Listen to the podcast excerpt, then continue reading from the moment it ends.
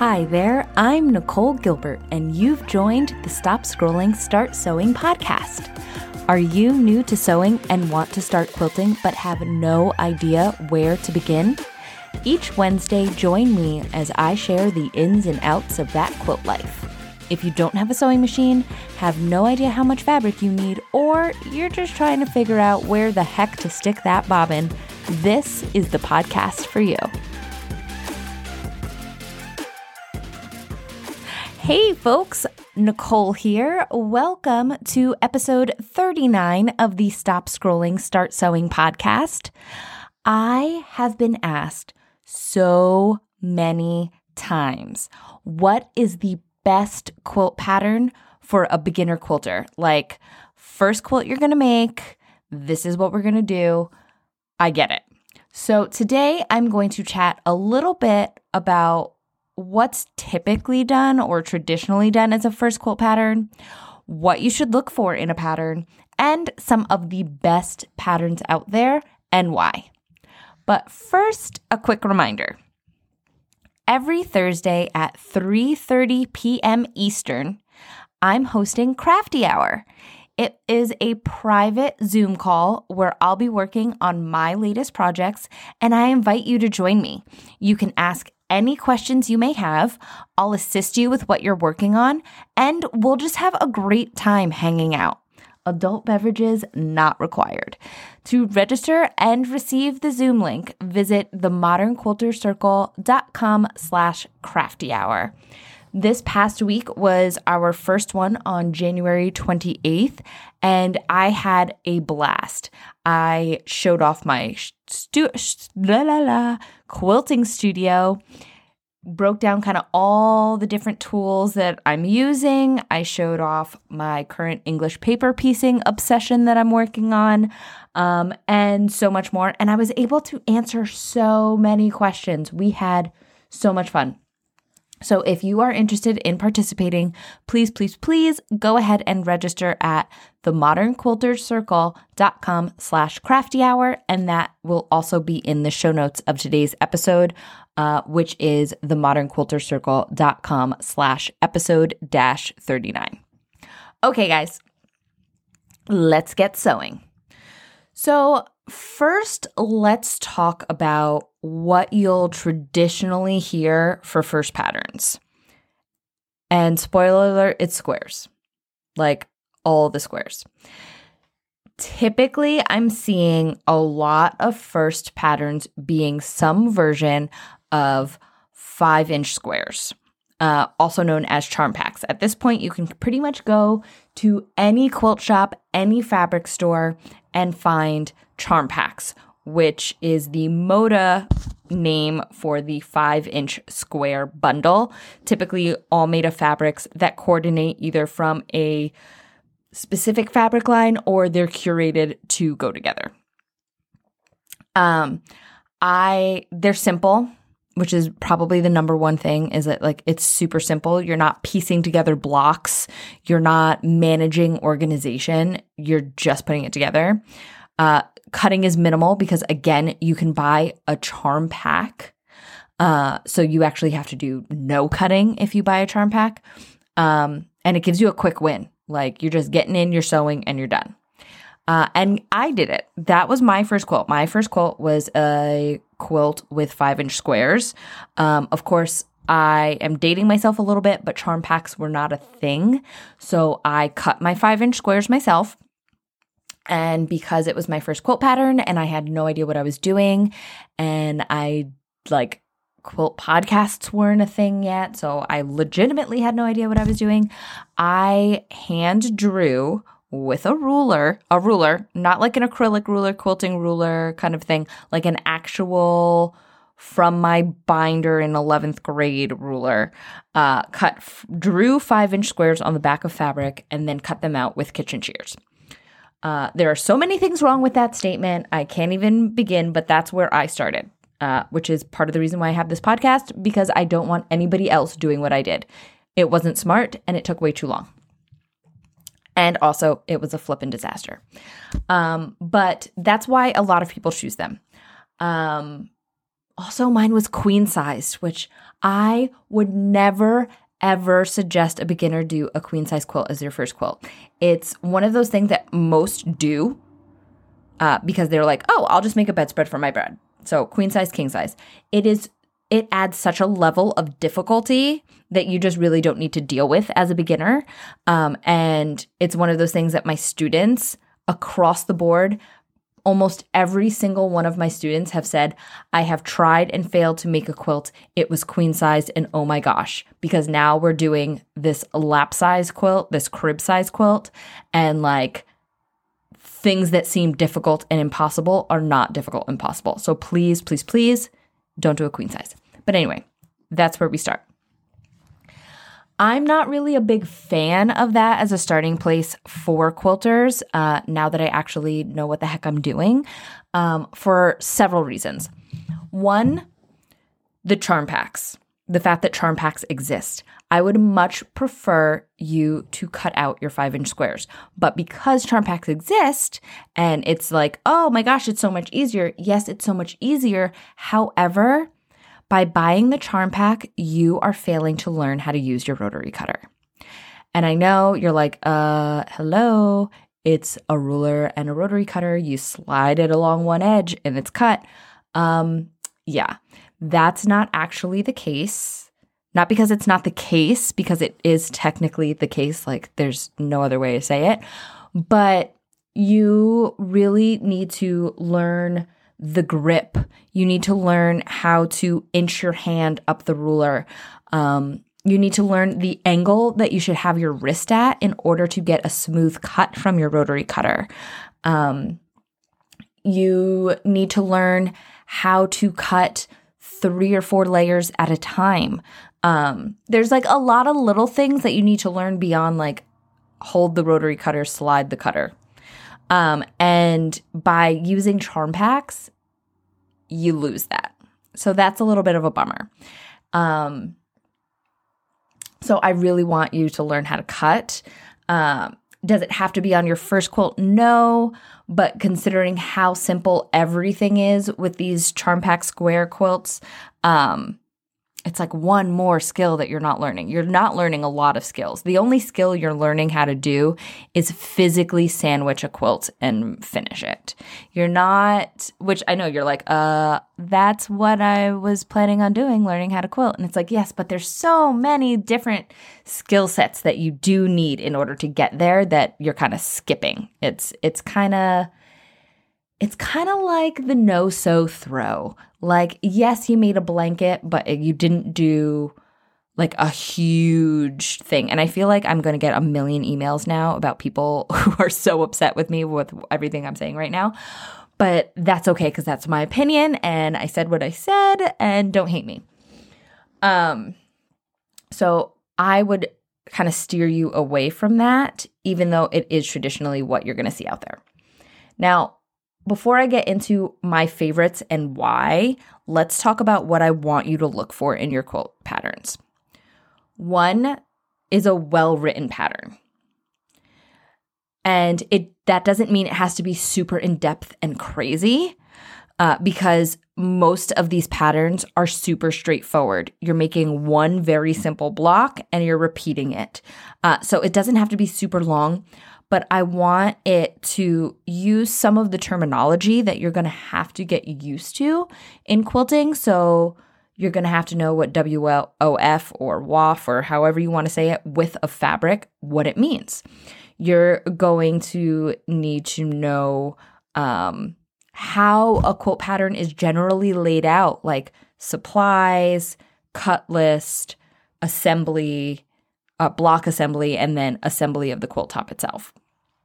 And I want you to really get familiar with how patterns are laid out, because once you get familiar with that pattern layout, um, you will then the next time you go to Pinterest and you open something, you're going to be like, oh, this is a kind of a janky pattern. And finding janky patterns and knowing when to walk away is really important because some of these patterns are for beautiful quilts, but if they're not user-friendly or they skip steps or don't fully explain things, um, you're going to be really sad because you're a beginner and you don't know what you don't know. And so you're going to get frustrated. You're going to run into roadblocks and you're not going to understand why. And it's because it, the pattern maker is making assumptions. And that doesn't mean they're bad patterns. It just means that they're patterns for people who understand how to fill in those blanks. And so you will, in your Pinterest journey, see a wide range of patterns, um, and they are not all created equal. So keep that in mind. I want you to look for a well-written pattern. Um, I think this is personally so important that I actually have a whole section in the Modern Quilters Academy just for that, because I'm like, you guys, like I do like an anatomy of a quilt pattern and it's like a whole thing. But that's because I really think you need to know that, because it serves you not only in reading the pattern that you're currently doing, but it also helps you to understand and make assumptions about future patterns that you look at before you even start quilting. So it's really important. Uh, two, I want you to look for personal emotions. I'm going to get a little woo-woo here, but I want you to look at the pattern and I want you to have confidence in making what you see, but I also want it to be a bit of a stretch. I want you to learn a new skill doing it, which is part of why I don't like that five-inch square. You're not learning how to cut. You're not learning how to assemble blocks. Um, and so it's like, those are two really, really big portions. I'm not I'm not expecting everybody to do a Le Moyne star, but I do want you to have some sort of assembly, even if it's real basics, some sort of assembly. Um, I also want you to uh, learn from repetition, because repetition is the mother of excellence. Like, just straight up, anybody who has had a little kid in sports or who has been an athlete themselves, like doing and doing and doing is how you get good at things. So I always suggest, uh, actually, you know what, I'll, I'll put a pin in that and I will talk about that when I get to uh, what are my favorite quilt patterns for new, for new quilters. Um, okay. And then my third thing, I want you to find support. So again, there are a million quilt makers on the internet, a lot of pattern designers, um, which is fantastic. I love the internet. I, oh my gosh, I love it. Um, because it brings you so many awesome ideas. But what I don't love about the internet is sometimes you can write a comment or ask a question and it doesn't get answered. And so I want you to check if it's like a YouTube video that you're watching, check when the most recent comment was and when the most recent reply was. Because people can be finding it and commenting on it. I mean, you found it. But if nobody's getting replies, that means if you run into a question, the person who wrote that is not going to be able to answer you. That's a bummer. Uh, the same thing goes with blog posts. So really, really pay attention to that, because I want you to get the answers you need. And also, unfortunately, I love Facebook groups. I love them so much. I'm a part of so many quilting Facebook groups. Um, but there's kind of a difference. So I have a Facebook group that I run just for people that are in the Modern Quilters Academy. And then I also am part of like giant member-led Facebook groups for quilting. Um, and they're fantastic. You you see so many cool projects and you get great ideas and you learn about different types of machines. So that's great. However, if you ask a question in there, you will receive one hundred answers, which sounds fantastic. However, of those one hundred answers, you might have actually twenty-five different options. Because there's different ways to do things and there's different ways that people like to do things. And a lot of times with our questions, we don't give the whole picture. They don't know what sewing machine you're using. They don't know what type of thread you're using. They don't know what type of needle you're using. They don't know what type of pattern you're following. They don't know the size of your cuts. They don't know the size of your sewing studio. Like, there's so many different vari- variables there that while you can get an answer, the answer you get might not be the answer you need. So I want you to kind of see what kind of support there is out there. Um, again, I know this, I, you probably are like, let me guess, the Modern Quilters Academy. I know. But with my students, I do a, a weekly shout out where I'm like, guys, ask me your questions. Let me answer them for you. And some weeks it's crickets. No one's got questions. And I'm like, hallelujah, you guys are awesome. And other weeks it's like, I have no idea what's going on, guys. What is this? My machine's making this weird noise. Every time I sew this, it gets sucked up. What's happening? And I'm there to help. And you don't need to find help from me, but make sure that you can find help. That's all I'm saying. Okay. Now on to what I think are some of the best quilts to do as a first-time quilter or a beginner quilter. Chevron quilts. These are pretty cute. You'll see them very often as baby quilts, and they're adorable. You can, they're usually constructed in two different ways, either via half square triangles, um, and then they're they're placed in opposing positioning so that they create a chevron, or flying geese, which is, you know, visually very similar to two half square triangles together. Um, and the reason why I love this quilt is for several reasons. One, you're cutting. Woohoo, you're cutting. You're also learning how to either make half square triangles or flying geese. And I'm going to tell you right now, if you can master the half square triangle or flying geese, you can make some of the most beautiful blocks out there. Like straight up gorgeous. Like gorgeous, gorgeous, gorgeous. I um I did a sew along, and we're still kind of mid sew along. We all kind of petered out over Christmas, and I'm sure you guys have noticed, like, I've skipped a couple episodes. It's been real around here, but um we've been doing this sew along with this quilt that um, is, uh, it's the North Star quilt. It's beautiful.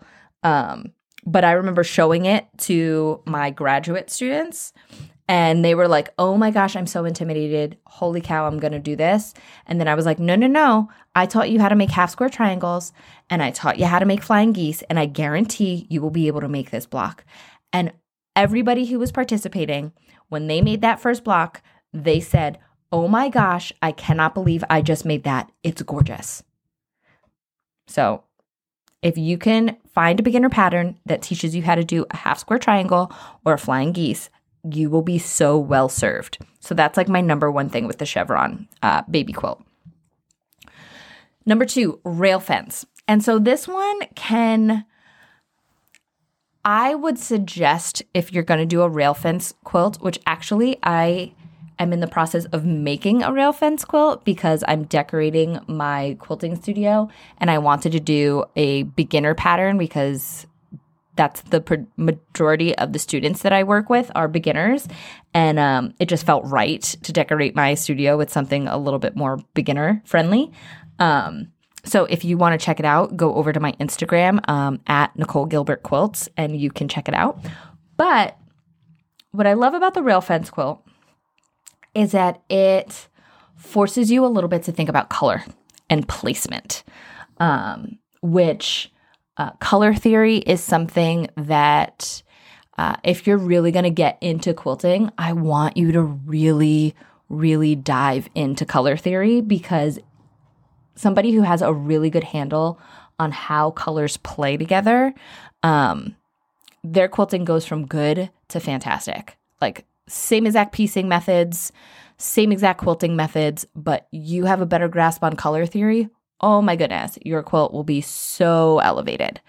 Um, but I would suggest for a beginner to buy a jelly roll to do it. And I know, I know, I just talked all about how I hate how charm packs take away the cutting. You're still going to do a lot of cutting because you have to cut your strip sets down into um, – into blocks that you're then going to turn and finagle to get the uh, visual aesthetic that you like. Uh, so I'm okay with using pre-cuts for this one.